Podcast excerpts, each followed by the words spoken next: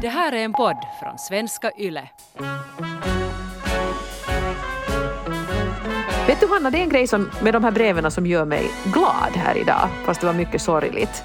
Det finns hopp och det är att alla de här som har skrivit till oss, de är okej. Okay. Det blev helt bra. Det ordnade sig nog ändå på bästa möjliga sätt så småningom, fast vägen dit var lite snårig.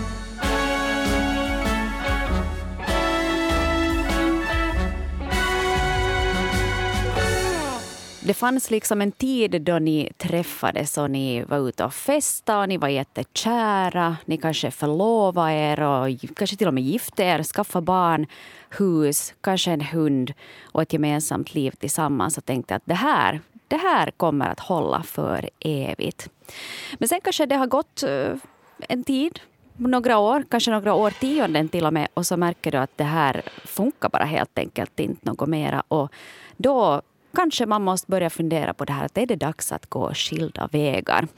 Och idag här i relationspodden Norren och Frans så ska vi prata om just det här att hur gör man egentligen ifall det är så att, att eh, man vill skiljas alltså och känna att det här är det enda rätta. Vi vill ju inte alls liksom nu uppmana folk att skiljas för det är ju inte alltid liksom det, det lättare men, men ibland kanske det är helt enkelt det som måste hända. Nej, nej, för sakens skull så ska man ju inte uppmana folk att göra det utan nu vänder vi oss kanske till, till de som ehm, ja, har gjort allt de kan, vänt på varje sten men det blir inte någonting och, och det, är liksom, det, det hjälps inte annat nu, ni, ni måste skilja er. Men då är ju också frågan den att hur gör man egentligen? För vi vet ju att många separerar och skiljer sig i Finland men jag tycker det talas ganska lite om hur man riktigt, hur man riktigt gör, eh, hur man för saken på tal, vad som är de här praktiska grejerna som ska göras. Om man skiljer sig så finns det ju förstås ett helt sånt här, en sån här juridisk checklist för vad man ska göra. Den är ganska lätt att googla fram. Men sen allt det här andra runt omkring med dela upp pick och pack och boenden och sånt här. Så vi bad er att skriva till oss om, om just det här. Ni som har varit med om det, hur gick det till? Och vi har fått så så tycker jag kloka och insiktsfulla och konstruktiva svar så att det har varit riktigt en, en fröjd att läsa era brev fast det ju handlar om väldigt sorgliga saker. Mm. Jag tror att det där är en stor orsak till varför folk kanske håller sig kvar även i en knagglig relation. Just att det kan kännas så jätteskrämmande det här med att, att hur ska jag klara mig och hur ska vi göra och, och vad ska det bli av mig och, och barnen och huset och var ska jag bo och allt det här. Så, så därför tycker jag att det känns fint att vi har fått in så mycket äh, ja, sådana vittnesmål om folk som har gjort det här och klarat av det på olika sätt. Så att ifall du som lyssnar nu känner att det här är, är kanske någonting som du står inför så, så då har du kommit helt till rätt ställe. Jag måste säga att ni har tacklat det här också väldigt olika så det var intressant att läsa. Men Hanna, jag måste ju ännu fråga dig för jag mm. menar, jag har ju inte varit med om det här. Jag har varit gift i, många, många år och du har inte varit gift men jag menar, ni hade ju liksom en... Du, du och ditt ex, ni hade ju två barn och, hus och, och hela det här köret när ni sen separerade. Vad skulle du säga, när, när vet man att, att nu är det liksom kört? Jag tror nog att man vet att det är kört betydligt tidigare än sen när man verkligen liksom sätter lappen på luckan. Och jag måste säga att jag tror att det allra värsta med att gå skilda vägar är ju eh, det här liksom limbo före beslutet är fattat. Att det är mm. det allra värsta då man går omkring och tänker ja men vi har de här barnen, vi har det här huset och hur ska det gå? Och inte kan man ju göra så här. Att det tycker jag att det är allra värsta. Och faktiskt, jag, du tipsade mig Eva om det här Niklas Strömstedts sommarprat. Uh, här, så, så jag lyssnade på det också. Han, han berättar väldigt bra om liksom den här eller det var jättesorgligt egentligen, den här tomheten och den här tystnaden i relationen då man inte pratar med varandra mera och man känner hur hemnycklarna liksom väger 100 kilo i fickan. Och så här, att jag tror att det är nog där någonstans som man vet det. Att det inte mm. finns och man har försökt och man har testat och, och sen till sist så är det bara som att banka huvudet i väggen. Och, och där tycker jag också att Och då finns... underlättar det lite mm. att, att frun kommer hem och säger att, att nu är jag kär i Eva Dahlgren istället. Ja, ja det kanske är lite då, lättare då. Ja, no, det, det var liksom ett, ett sånt här klart utropstecken. Ja. Men, eh, ja, men, men jag, kan, jag kan förstå det där att när man liksom går där och funderar och ror och hopar att tänk om och jag borde nog. Men det vittnar också många av er som har skrivit in om den här lättnaden när man sen har bestämt sig. Ja, det finns eh, en låt av Sheryl Crow där hon sjunger liksom att there's beauty in release. Det vill säga att det finns något vackert också i det här med att släppa taget. Mm. Och, och, där kan jag liksom säga med, med, med eh, vad heter det, erfarenhetens djupa bröstklang ska jag säga att det var ju det absolut bästa som jag kunde göra i den situationen. Mm. Utan att gå in på desto mer detaljer. Men, men att eh, funkar det inte så funkar det inte och mitt liv blev så mycket bättre efter det. Att inte blir det ju alltid lättare men det är också mycket skönare att inte behöva leva i en relation som bara får en att må dåligt. Mm. Men sen finns det ju olika sätt att, att sköta det här när, när det liksom är ett faktum. Och här var till exempel signaturen Helt nöjd co-parent 43 som skrev till oss så här. Vi hade kämpat med en dålig relation redan i två år och till sist drev min exman igenom beslutet att flytta ut. Det jag varmt vill rekommendera är att man går i parterapi. För även om vårt äktenskap inte gick att rädda så fick jag en bättre förståelse för honom och kanske mer sympati för hans perspektiv. Där i början i den mest akuta fasen så hatar jag ju honom väldigt mycket men det lugnade ner sig ganska snabbt. Det första året var värst, det här med att hitta nya rutiner och sätt att vara föräldrar till vårt barn. Men nu, fyra år efteråt, så upplever jag att vi har ett bra delat föräldraskap och jag kan uppskatta honom som en bra pappa att ha ett barn tillsammans med. Och där hjälpte nog parterapin oss. Mm. Jag tror hårt på det där med parterapi och, och många kan ju få hjälp med den här själva separationen också genom att gå till en parterapeut. Att, att man kanske går dit och säger att hej, det här funkar inte och, och, vi vill nu helt enkelt gå vidare. Att hur kan vi lösa det här? För att just det här som hon skrev att hon hatar sin man. Och att det blir lätt ja. liksom väldigt mycket stora känslor och väldigt kanske hårda tankar som man tänker om den andra. Att, att man kanske kan ändå på något sätt i all den här sorgen och besvikelsen ändå ha en förståelse för, för varför den där partnern tänker så där. Jag tror också det där är väldigt bra. Jag förstår ju att man är sårad och ledsen och, och det måste man också få vara för det är ju liksom en sorgeprocess. Men kanske då att gå till en parterapeut som på något sätt det är liksom ett, ett, neutralt ställe att gå till där någon annan lite vägleder att hur ska vi diskutera de här sakerna. Det tror jag nog kan vara superviktigt i synnerhet om man har gemensamma barn. Eh, så jag tycker det där är säkert ett jättebra tips. Mm. Ett annat alternativ är ju en eh, jurist. Det hade Kvinna 44 skrivit om. Mm. Hon skrev så här att eh, mitt råd är att skaffa en bra jurist. Min exman gjorde det och juristen var utmärkt skicklig på att lugna upphettade känslor. Jag träffade henne aldrig utan vi kommunicerade bara via e-post men hon utstrålade lugn och saklighet och påminde oss om vikten av att tro på det den andra säger. Om girighet och oärlighet inte var ett karaktärsdrag hos den andra parten i äktenskapet tidigare så behöver man faktiskt inte misstänka den andra parten för oärlighet under skilsmässan. Det att man vill skiljas gör en inte automatiskt till en bov. Att juristen hela tiden påminde oss om att vi har mycket att vinna på att bodelningen och kommunikationen går rättvist, generöst och hyggligt till för båda parterna var oerhört värdefullt också när det gällde vår fortsatta kommunikation. Så mm. skriver kvinna 44. Så, så en, ja. en saklig skilsmässojurist så kan ju nog vara bra att ta till ifall det är så att man inte kan komma överens uh, sådär på tu man hand, så att säga. Samtidigt så, så kan jag nu bara där också med erfarenhetens djupa bröstklang säga att jurister kostar väldigt mycket pengar. Att jag skulle inte kanske sen använda den här juristen hur mycket som helst för att de, de vet du, sen börjar sätta hundratals euro per timme så kanske ni kan gräla om gafflarna liksom utanför juristens arbetstid. Ja, det är helt sant. Jo, det är klart att alla har ju kanske inte den ekonomiska möjligheten att anlita någon sån där superjurist. Men eh, jag har ju inte haft kontakt med jurister just i det här avseendet, men nog med sånt här lite trassligt med, med fastigheter och sånt här. Jag måste nog säga att den tusenlappen jag som fortfarande studerande brände på att en riktig jurist såg över det hela och jag kunde lita på att nu blev allting rätt.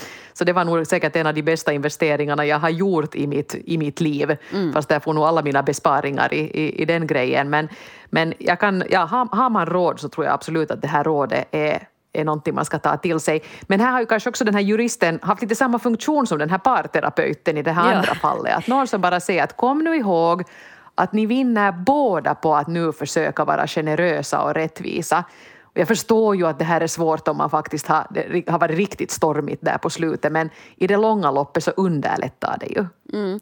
Jo, jag, tror, jag tror nog att sånt här går att göra om man är överens. Det är kanske sen just att om det har varit vet du, att den ena har varit otrogen eller kanske till och med hittat en ny partner, att då kan det vara jätte, jättesvårt att kommunicera. Då kanske man vill liksom straffa den andra, om inte annat så ekonomiskt. Men, men mm. där också kanske just att, att försöka se det, ta ett steg tillbaka och försöka liksom vidga det där perspektivet. Kanske då med hjälp av en jurist eller en parterapeut. Så det tror jag nog är helt, helt super. Eller sen kan man vara som Kalle, 58, som han och hans exfru tog nog en så otroligt pragmatisk inställning till det hela. Det, det är liksom beundransvärt, men de beskrev då det hela så här. Vi hade glidit ifrån varandra en längre tid och till sist bestämde vi oss för att skilja oss. Det var min frus initiativ.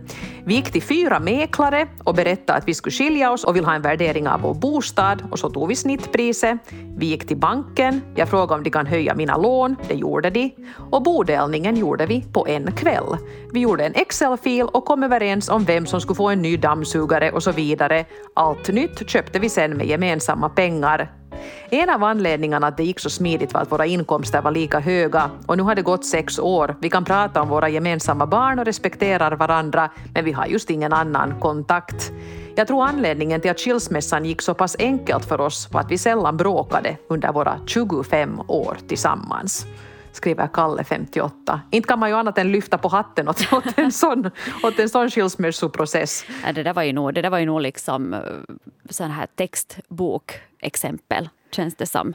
Och, och, kanske där också vet du, att man har varit tillsammans i 25 år, att om man bara har glidit ifrån varandra så, så finns det inte kanske så mycket heta eller sårade känslor heller. Att man kan vara lite mer pragmatisk. Och, ja, kanske man har varit det där paret som sitter ner och går igenom månadens ekonomi och inköpslistor och sånt här och gör allt tillsammans. Så, så kanske det då att sätta sig ner och göra den här sista Excel-tabellen ihop, det kanske är lite lättare då än om, om man har varit väldigt, de verkar ju ha varit väldigt lika funtade på något sätt de här två mm. och att det därför på något sätt gick att, att lösa det så här. Men jag måste ännu säga att Kalle skriver också att efter att min bästa vän hade sagt att hon inte ville vara min bästa vän längre kunde jag ju inte tvinga henne att vara ihop med mig så jag, jag anar ju nog att, att där fanns en stor sorg också.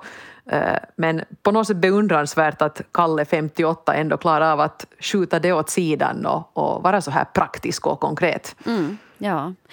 Eh, jag tror ju också att, att det är väldigt viktigt det här att komma ihåg att de här praktiska sakerna då man ska skilja sig, att man har en plan.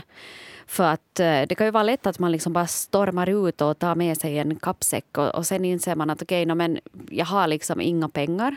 Att jag, ja, får inte jag kan bo på hotell i tre dygn och sen blir det lite svårare. sen är det slut, sen är mitt kreditkort maxat. Ja. Att, att man kanske där också behöver tänka på det där att, att, att skilja sig och bygga upp ett nytt liv så det är ju inte billigt det heller. Att, ska vi säga att du fast tar bara en tillfällig hyresbostad så behöver du några månaders garantihyra. Du behöver köpa lite nya möbler.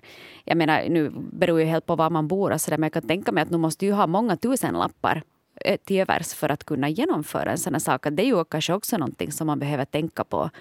Att ifall mm. det är så att man inte har, de här skrev ju att de hade ändå helt bra löner, att där fanns pengar. Men att, att köpa en ny dammsugare om du har noll euro på konto, så då blir det ingen ny dammsugare. Då får du liksom kanske låna grannens sop, sopskyffel istället. Men vet du, sånt här att man liksom verkligen tänker igenom det också rent pengamässigt. För att annars, just det där att du, som du sa, att man, man ligger där på hotellet då, vet du, dränker sina sorger i tre dagar och sen knackar det på dörren och säger att hej, ditt kreditkort går inte igenom. Att, kan du ta och sticka härifrån? Ja. Får man åka hem ja. till mamma? Samtidigt är det ju ganska hemskt det där om man faktiskt känner att, att jag far så illa nu i det här äktenskapet och jag måste få gå ut genom dörren eh, men jag har inga pengar. Jag menar det, det är klart att man borde alltid ha en plan och man borde ju alltid ha en buffert. Det säger ju alla, alla bankrådgivare mm. i hela världen säger ju det att man ska inte så inför en skilsmässa utan inför livet i största allmänhet så ska man ju försöka ha besparingar så att man klarar sig om någonting, någonting oväntat inträffar. Så det är klart att man måste ha det men men jag menar i bästa fall kanske man också har ett nätverk som tar emot en och man kanske kan bo hos en kompis tills det lugnar ner sig eller någonting sånt här. Mm. Uh, men ja, det, det är klart, det, en, plan, en plan är nog någonting som man, man bör ha. Ja. Uh, du pratade Eva där om det här med, med nätverket också. De här människorna runt omkring så är ju nog också väldigt viktiga eller kan också bli liksom riktigt jobbiga. Vi gjorde ju ett avsnitt här för någon månad sedan just om det här med, med då man skiljer sig så blir man lätt liksom boven. Att det är alltid den som gör slut som är boven i drama. Sant, ja. Och, och, här hade signaturen Frånskilt 2007 skrivit om det här med uh, vikten av det här nätverket runt omkring och att, att de, de människorna som finns omkring det här paret som då går skilda vägar, att de också behöver lite skärpa sig. Ja, jag ska lite sammanställa det här brevet bara. Ja. Mm. Eh, och jag ska kanske lite korta ner, det här var ett långt brev och det här var alltså en, en kvinna som skilde sig från en man som dessutom var, var psykiskt sjuk och hon får ganska ordentligt illa i den här relationen men sen till sist så fick hon nu separerat och eh, det var ganska stormigt och svårt och tog länge innan de kunde få, få en bodelning till stånd och så vidare. Men så skriver hon så här. Hurdant stöd hade jag önskat mig av omgivningen? Nå, att jag skulle ha fått vara ensam utan barn och hämta andan, återhämtat mig för att vara en bra mamma. Att någon nu till exempel skulle ha erbjudit sig att ha dem över natten natten eller att bli bjuden på någon liten resa med barnen någon gång eller bjuden på mat. Sån här konkret praktisk hjälp med sysslor på gården eller eh, läxhjälp och sånt. Så mitt råd till alla andra i samma situation, begär hjälp. Det är inte bra att bära hela bördan själv. Det är inte bra att älta allt elände själv. Be fast någon annan organisera talko om det är det du behöver hjälp med. Och kräv att bli behandlad med respekt av ditt ex oberoende om hen har en sjukdomsdiagnos eller inte. Du förtjänar respekt och jo, behandla också själv ditt ex med respekt inför andra människor. Mm. Så där några klara tips från någon som har varit igenom en riktigt jobbig skilsmässa. Det tyckte jag var strångt att kunna se på det på det här sättet. Det, alltså de här små sakerna i vardagen, de gör ju nog också jättemycket. Till exempel bara det här att men, hej, kom hem till oss och ät idag så behöver du inte ja. bekymra dig för maten eller, eller att, att, liksom att någon tar barnen ö, över natten. Det skulle vara helt, helt guld på det ja. sättet. Och så tror jag också att precis som, som den här personen skriver att begär hjälp. Jag har varit så dålig på att begära hjälp tidigare. Men jag skulle säga under de här senaste fem åren så har jag blivit helt jättebra på det. Och jag har märkt att folk också faktiskt hjälper en om man bara vågar be om det. Att man behöver inte alltid vara stark och man behöver inte alltid orka med allting. Att ibland kanske man visst bara kan vet du, säga om det är så att man har möjlighet att, att far eller morföräldrar kan hjälpa till. Jag brukar ju skicka dit dem alltid det har möjlighet. Att här, här, varsågod, här får ni två barnbarn. Och så kan man liksom vila lite. Eller, eller att om, om du behöver gå på en grej så, så kanske grannen kan titta efter barnen eller någon klasskompis förälder eller, eller något sånt. Att folk hjälper nog om, de, om man bara mm. vågar be om hjälp. Ja, det är jättebra att be om hjälp, men jag tar också lite med mig det från det här brevet att, att jag som står vid sidan om kanske skulle kunna vara lite mer aktiv.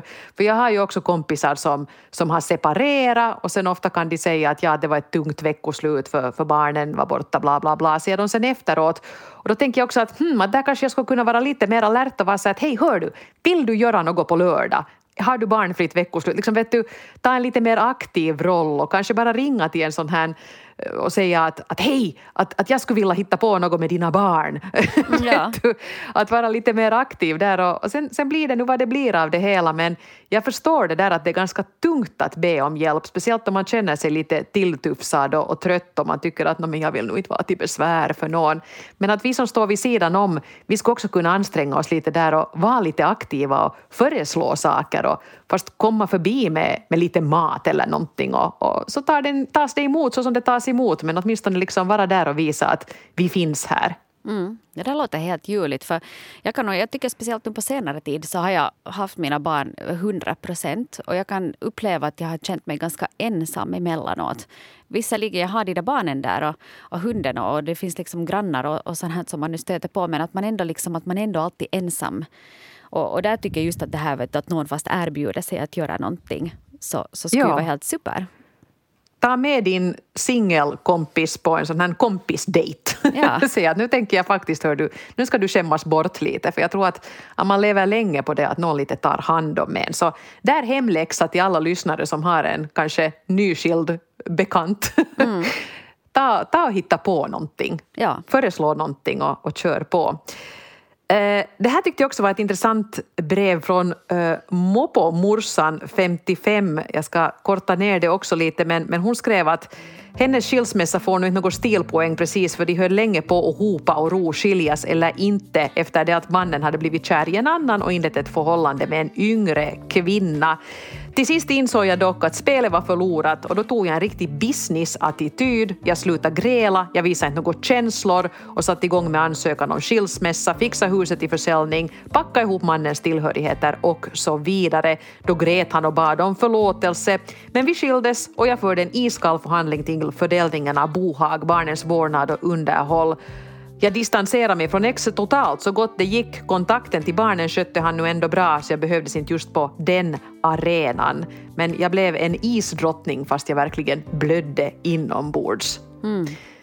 Också ett, ett sätt att tackla det hela, sätta känslorna helt på hyllan. Ja, och, och, och sen också ha en möjlighet att ta fram de där känslorna någon gång. Som hon skrev här också, att, att jag blödde ändå inombords. Så där kanske också just den där vet du, den där väninnan som kommer förbi och som man får vet du, älta åt. skulle kunna ja, vara precis. guld värd. Att man kan liksom sköta det kallt och liksom sådär businessaktigt men sen att man ändå får utlopp också för alla de här jobbiga känslorna någonstans. Det kan ju ibland också bli helt jätte, jätte svårt det här med att, att kommunicera och eh, speciellt kanske då om man går skilda vägar och sen hittar någon ny, då kan det bli riktigt inflammerat. Det här är liksom steget fram ännu vidare. Eh, stolt pappa hade skrivit om det här. Vi separerade för två år sedan efter ett långt förhållande. Vi var unga när vi träffades och vi fick tre härliga barn och skaffade ett hus som skulle renoveras. Men vi gled isär och separationen var hennes initiativ. Hon träffade rätt snabbt en ny och de fick ett gemensamt barn. De flyttade till en annan ort och de två yngre barnen stannade kvar hos mig. Jag träffade för ett halvt år sedan en ny härlig partner jag också. Det var lite svårt att lita på känslorna och känna tillit men nu går det redan bra. Men när jag meddelade barnens mamma att jag hade träffat en ny och att mina barn, alltså våra barn, hade träffat denna nya partner ja då brakade helvete löst. De kommande dagarna fick jag närmare hundra sms med förklaringar om vilken dålig pappa och person jag är, för att nu inte ens tala om vad hon allt kallar min nya partner. Jag kontaktade faktiskt en jurist angående det här och väntar ännu på svar kring vad som kan vara rätta sättet att gå vidare. Mina barn trivs med min nya partner och det är lugn och ro när vi är tillsammans, men jag är rejält trött på den utmanande kommunikationen med barnens mamma. Men vad ska jag göra? I dagsläget har vi ett nytt utkast på ett umgängesavtal angående de två yngre barnen, men jag vägrar att underteckna det förrän exet tar tag i sitt beteende. Trots allt kaos så känner jag att jag har bättre kontakt med barnen nu än någonsin tidigare och det är jag ju ändå stolt över. Hoho.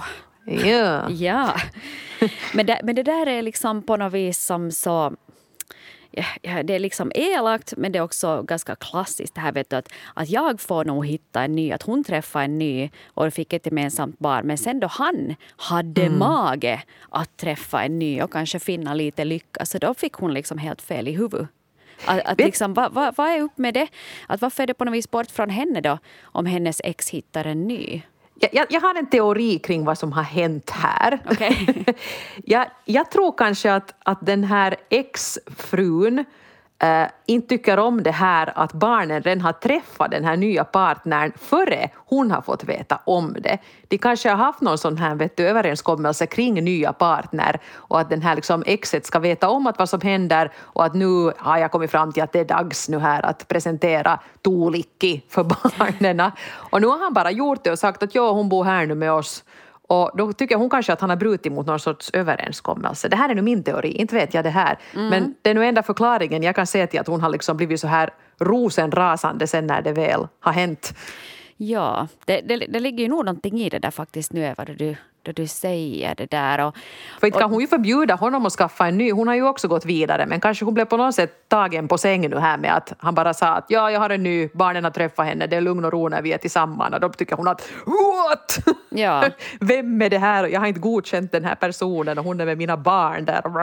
Ja, men där, där, är det ju nog också att, att, liksom, att hon ska inte behöva godkänna hans nya partner heller. Men det, jag kan förstå det där att, att om, det, om det kom som en total överraskning eller om man har haft just som du sa Eva också där att, att man har haft en, en uh, överenskommelse om att vi vi berättar för varandra fast före vi berättar åt barnen eller något sånt. Men jag menar, å andra sidan, om hon hade gått vidare och skaffat ny, nytt barn med en ny man så tänker man att nå, vet du, ja, är det liksom så farligt? Ja, varför no, skulle det, inte det han känns få ju det? förstås så lätt när det inte gäller en själv men det här, han skriver ju också här att de har haft kontakt med barntillsynsmannen i kommunen. Jag skulle nästan säga att, att de här två har nu en så snårig kommunikation att jag skulle hänvisa till det som, som några tidigare skrev om här. Kanske ni måste gå helt enkelt i, i parterapi eller någon sorts terapi och liksom fila på det här med att hur, hur blev det nu så här sårade känslor? För att nu sätter han hela ansvaret ju på den här exfrun och säger att han skriver inte under avtalet förrän hon har börjat bete sig bättre. Och det är också svårt, hur ska hon liksom kunna... Det, blir lite som någon sån här vet du, reality-serie att jag väntar på att du säger förlåt. Mm. och jag tror nästan att de här skulle behöva nu någon neutral person som kommer in och sköter, liksom styr upp deras kommunikation för det kan hända att de här två inte kommer att lösa det på egen hand. Ja, ja, jag skulle och- nästan tipsa, tipsa er om att höra på de här tidigare som skrev. Ta in en, kanske nu inte en jurist men en, en eh, terapeut eller någonting som skulle hjälpa er att kommunicera för det här låter hemskt besvärligt. Mm, verkligen, verkligen. Um, vi ska nu kunna ta här några brev på, på, på slutrakan. Um, ehm, jag har hört, åtminstone i min egen bekantskapskrets, då folk har skilt sig så, så brukar det vara så att ja, men vi kan väl ändå vara vänner. Och jag, jag tror ju inte kanske så mycket på det här med att man nu är, är så där riktigt bästisar och bundisar och mera. Man kan säkert ha en helt okej relation men, men nej, jag, jag tror kanske inte så mycket på det. Uh, här är lämnad man 35 som, som skriver om just det här med, med att, hur, vilken relation man har efter att man har gått skilda vägar. Och säger så här. Först sa jag till henne att jag vill fortsätta vara vänner eftersom jag trodde att jag inte skulle kunna leva helt utan henne. Men nu känns det faktiskt inte så längre. Vi är inte fiender heller. Vi är ingenting alls. Och nu när jag tänker efter, varför skulle jag ge min vänskap till den person som har sårat mig mest? Jag orkar inte känna hat, det bara förtär en människa. Att vi, är, vi är ingenting alls mera. Och, och det kan också vara helt okej, tycker jag.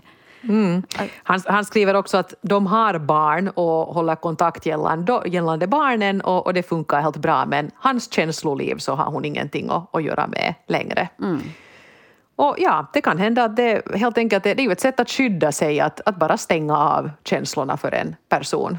Mm. Ja, och just om man blir sårad och så där, så då, då, tror jag nog att man, ju mindre man umgås desto bättre. Åtminstone ett tag. Att sen, sen är det ju förstås, tycker jag nog, att man i något skede behöver kunna skärpa sig. Att man fast kan gå på vet du, barnens kalas tillsammans. Eller, eller något sånt här. Det var också någon som skrev här att vi måste ordna skilda barnkalas. För att, för att de, de inte helt enkelt kan umgås och, och man kan inte ta dit den där nya. Och, och att det är liksom så bökigt. Och det är kanske lite trist liksom för barnen sen igen. Att det är så pass eländigt. Alltså jag har en, en eh, vän till mig som vars föräldrar fortfarande inte ens kan gå på samma barnkalas fast de skilde sig för typ 30 år sedan. Ja. Att, vet du, att om hon kommer så kommer inte jag och tvärtom. Jo, det där är nog jobbigt. Det var faktiskt två helt olika brev som det skrevs om det här att, att vi har inte setts överhuvudtaget eh, mer än absolut det nödvändiga och två stycken som nu har barn som ska gifta sig. Och det blir ju svårt för att då är det ju liksom det där barnet och den, dess, dess partners stora dag och ska då liksom mamma och pappa hålla på att slåss då där och liksom inte kunna I vistas i samma lokal. Ja, alltså det är ju lite hemskt och jag förstår att det liksom är inflammerat och det kan vara sårade känslor men jag måste nog ändå säga att, att är ni föräldrar i ett sånt här skede så försök nu bita ihop liksom. Nu är det ju jätte, jätte, jättejobbigt om man inte kan på något sätt skjuta undan de där känslorna. Jag har ju liksom en sån här, jag har inte varit med om det här själv men min, min mamma har berättat att, att när hon och min pappa gifte sig för länge sedan. Så då var det ännu väldigt inflammerat mellan min mormor och min morfar som hade skilt sig. Och när han då skulle hålla ett känslosamt tal till brudparet så satt hon och ropade sådär att ha, och, nå just så! Det hade varit väldigt, väldigt förargligt. Jag baktalar dem inte nu här för de har alla, de, de, de sitter väl och slåss på ett moln nu för tiden båda Ja. två. Men, men att det blev liksom en så jobbig situation så att kanske man nu på något sätt, det kanske till och med skulle ha varit bättre då att man bara tar tjuren vid hornen och träffar den där partners nya familj i något sammanhang som inte är så högtidligt som ett bröllop som ska liksom bli en perfekt dag och ett minne för livet. Så ja, jag vet inte. Vi borde kanske göra ett, ett separat avsnitt om det här. när man inte kan undvika exet på släktfester. Ja. Och hur, gör, hur gör man då? Hur gör man det? Vi sätter Ja. det, det på vår idélista. Ja. Men jag tycker att vi skulle kunna ta ett sista brev här ännu och det var Sinko mamma 40 som skrev till oss. Eh, och hennes bakgrund var ju då den att hon fick helt enkelt ett, ett barn med en man som var helt snäll och bra men de var nog verkligen inte liksom meant to be. De, de funkar inte ihop alls. Så att det blev då med en gång så att de, de var inte ens gifta men de, de skilde sig när barnet var nätt och jämnt född. Eh, och så skriver hon att jag hade enorm hjälp av att delta i Barnavårdsföreningens föräldrakurs för skilda och då bekantade vi oss med Bruce Fishers bok och trappstegsmetod för skilsmässa. Då fick jag insikten att en skilsmässa kan liknas vid ett dödsfall och att man behöver bearbeta sorgen. Den här tanken hjälpte mig enormt och gav mig kraft och stöd att se det goda i situationen. Jag började hela mitt brustna hjärta, men jag fann också glädje i att bygga upp ett fint litet team med mitt barn. Känslan av samhörighet är härlig och jag skulle aldrig byta bort den eller önska att någon annan skulle ha varit mitt barns pappa, för då skulle ju barnet inte vara den hen är. Idag kan jag också säga att ibland gör man fel val i livet, men det kommer ändå alltid något fint ut av det. Jag känner mig hoppfull inför framtiden och att mitt livs man finns där ute, bara jag vågar lita på att ett hjärta med R också kan älska fullt ut. Åh, vad fint. Ja, det var fint skrivet. Ja, det var fint Ja. skrivet. Vi- Vilka, och vilka bra tips. Jag har hört talas just om den här Barnavårdsföreningens eh, kurs för skilda och att liksom både barn och, och vuxna kan få hjälp där, där via.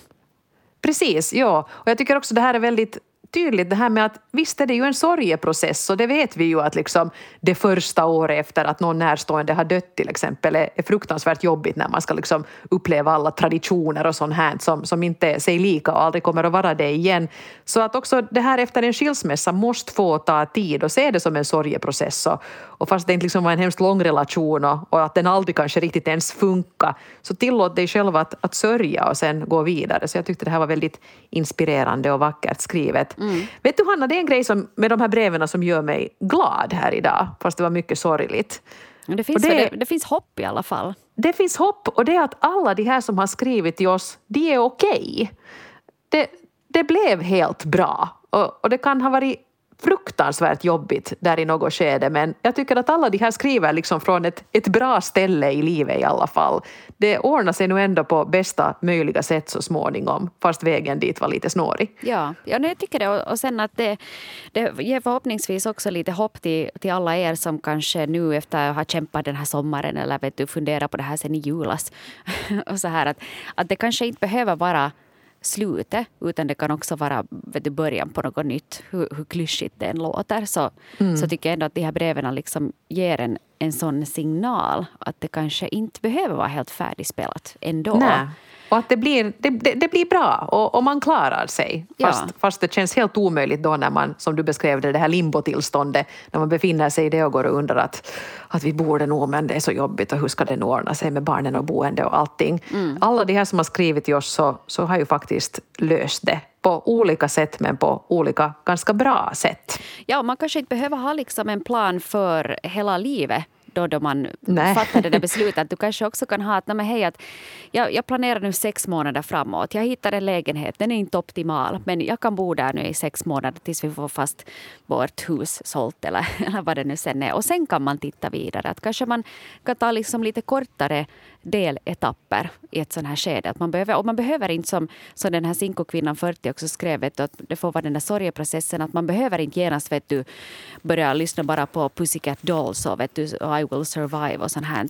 Att man, att man kanske får vara lite ledsen och man får vara lite sådär, eh, ja, tilltufsad och knäckt och, och liten och rädd. Och, och sen kanske det börjar ta sig så småningom sen. Precis.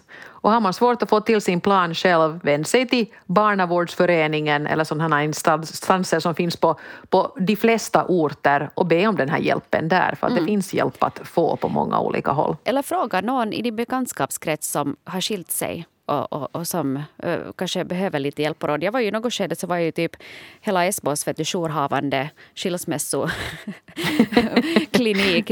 folk liksom, nästan alla som skilde sig så kontaktade mig att hej du har ju gjort det här, hur gick det för dig och hur gjorde ni och så här. Så, så kanske man kan hjälpa till lite där också. Så. Så det finns nog hjälp att få. Kanske till och med redan i, i vet du, granntrappan kan det finnas någon som, som kan bli din kompis och hjälpa dig lite mm. sen vidare på vägen. Men hej, super! Tusen tack för alla de här eh, ändå liksom hoppingivande breven. Och vi ska faktiskt fortsätta lite på det här eh, skilsmässotemat också nästa vecka tack vare en kommentar som kom in på vår Facebookgrupp. Ja, det var ett tips som vi genast hakade på. Och vi skulle vilja nu efterlysa berättelser från dig som har skilt dig eller separerat eller gjort slut helt enkelt. Kanske till och med var den som tog initiativet men som nu ångrar dig. Och omständigheterna kan ju till exempel ha varit det att du var ihop med någon som kändes lite tråkig, du blev kär i någon annan, ni gjorde slut och nu efteråt inser du att du hade ju en bra relation där, varför sabbade du bort den? Eller sen är det något helt annat scenario, men helt enkelt du som har gjort slut men som nu ångrar dig och hellre skulle vara ihop med ditt ex du ska skriva till oss, för vi är nyfikna på din berättelse. Mm. Eh, relationspodden at yle.fi. Dit kan man mejla eller sen så kan man skriva in via våra helt anonyma frågeformulär också angående det här temat. Så tar vi ny, ny fart och nya tag sen igen nästa vecka. Det gör vi. Och sköt om er och sköt om dem i er näromgivning och så hörs vi snart igen. Det blir nog bra.